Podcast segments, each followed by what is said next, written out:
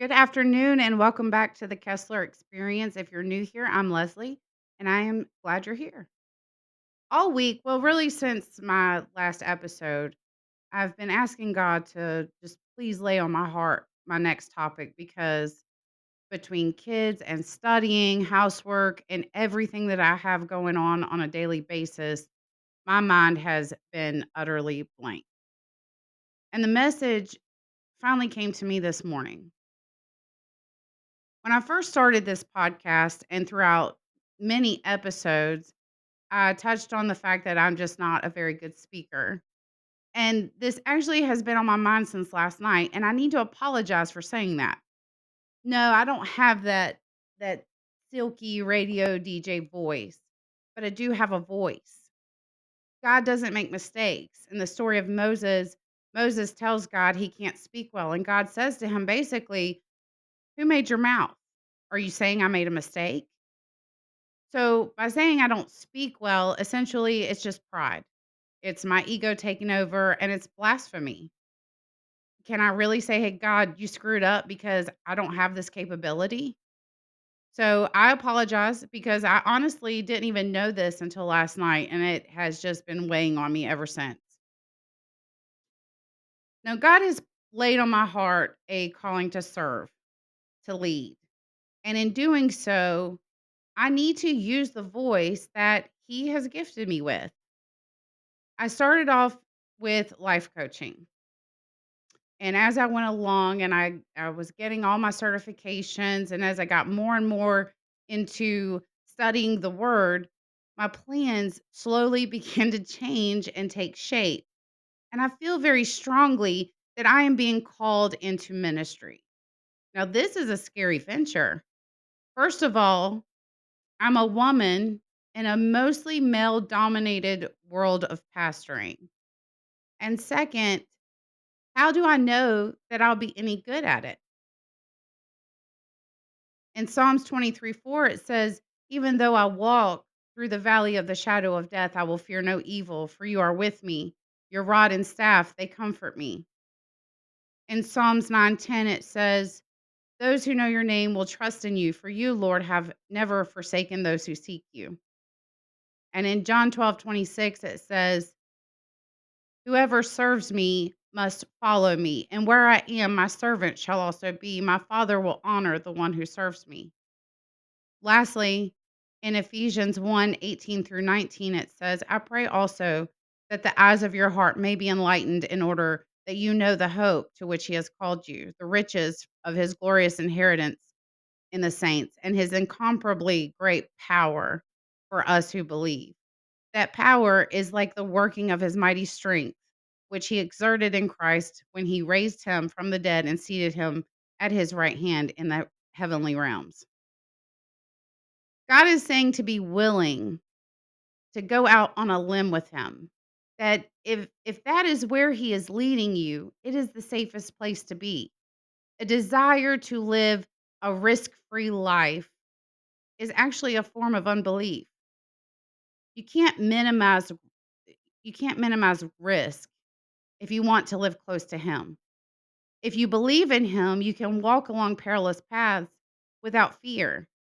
And eventually, you'll learn to relax and enjoy your adventure together.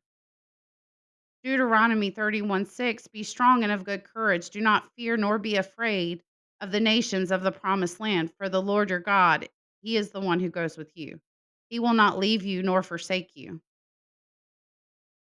I've prayed, I've listened, um, I've kept my heart open, and I, I've tried to keep my mind clear so that I could hear what God has been telling me to do. So I started Bible college and I'm studying to be a pastor. Even though, as I said before, that it is a mostly dominated male world, this is where God is calling me. Whether it's online through my podcast or or whether it's meetings at my house, wherever I'm called, that's where I want to be. Right now, I know that I am to start a ministry. I was feeling very strongly for a minute that it it should be a women's ministry. Although as a servant of God, I wouldn't turn anyone away, male or female, from listening to his word. After discussing this with several like minded people, other leaders, and continuing to pray on it, I feel that it should just be a ministry to all. So you can find these podcasts, and by the first of the year, you can also find sermons I'm preaching over on Podpoint. I, still I'll still be on Spotify and iHeartRadio and um and Apple. But over on Podpoint, that's where my new online church is called Divine Journey Ministry. Now, I would like to start a family church, what some uh, call nowadays a house church. Um, but I'm looking for other leaders who have that calling too and can help me. As a pastor, we need other pastors, other leaders who can help, you know, hold us account- accountable and and in step with God. And I don't want to rush into it without uh, firm guidance and a strong support system. Not only for my sake, you know, and being able to provide Christ centered sermons or for the church's sake, but also for anyone who becomes a member as well. I want to make sure that the Holy Spirit is working through all of us to build something worthy of God's love. I want to build something that will build other disciple makers who will go out and who will spread the word. I want to build more than just a community, but a family in Christ. Life can change drastically when you give your your life and your heart to the Lord. I said it in my last episode, I think, but I've noticed um, that some lifelong friends that I thought were really good friends, they they shied away from me. Strangers are a lot of them, honestly, just instantly on guard, and they turn very awkward when they find out I'm studying to be a pastor. And then I have friends who've gotten closer because they share the same love for the Lord. I had a lady over on Facebook very plainly tell me that she hoped I enjoyed preaching lies to my congregation because God is a myth. The world around you does change when you follow God, sometimes in not so great ways, usually concerning non believers, but mostly in new and wonderful ways.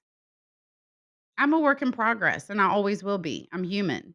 All have sinned and fallen short of the glory of God. None of us deserve or could ever earn the, the love God has for us. But like a parent loves a child, he loves us unconditionally and eternally. All he asks in return is that we love him back, that we accept him as the one true God and we give our lives to him. And if we do that, he will bless us beyond measure. Let's close this out in a prayer, shall we? Dear Heavenly Father, please continue working through me to reach others who need you in their lives. I pray that everyone listening today finds their purpose, takes those risks they've been scared to take, and will walk out on that limb with you. I know change can be scary, but the alternative is far more terrifying. Lord, let us not be complacent in this world. Help us have a positive and profound impact instead. I pray that you watch over all of us, place a hedge, a hedge of protection around us, and hold on to us as we take that leap that you want us to take. I pray that you bless everyone listening today with good health and a sense of peace within themselves. In Jesus' name, amen. Thanks to all of y'all out there listening today. You can follow me on Facebook at the.kessler.experience for daily motivation and inspiration. You can send your questions or prayer requests to me at the Kessler Experience at yahoo.com. Leave a comment or a voice note under any and every episode. And if you'd like to help us keep this podcast ad free, if you would like to contribute to our ministry, there is a link on my podcast page to do just that. We really appreciate your contributions very much. Y'all have an awesome day. Take that leap that you've been afraid been afraid of taking and stay blessed.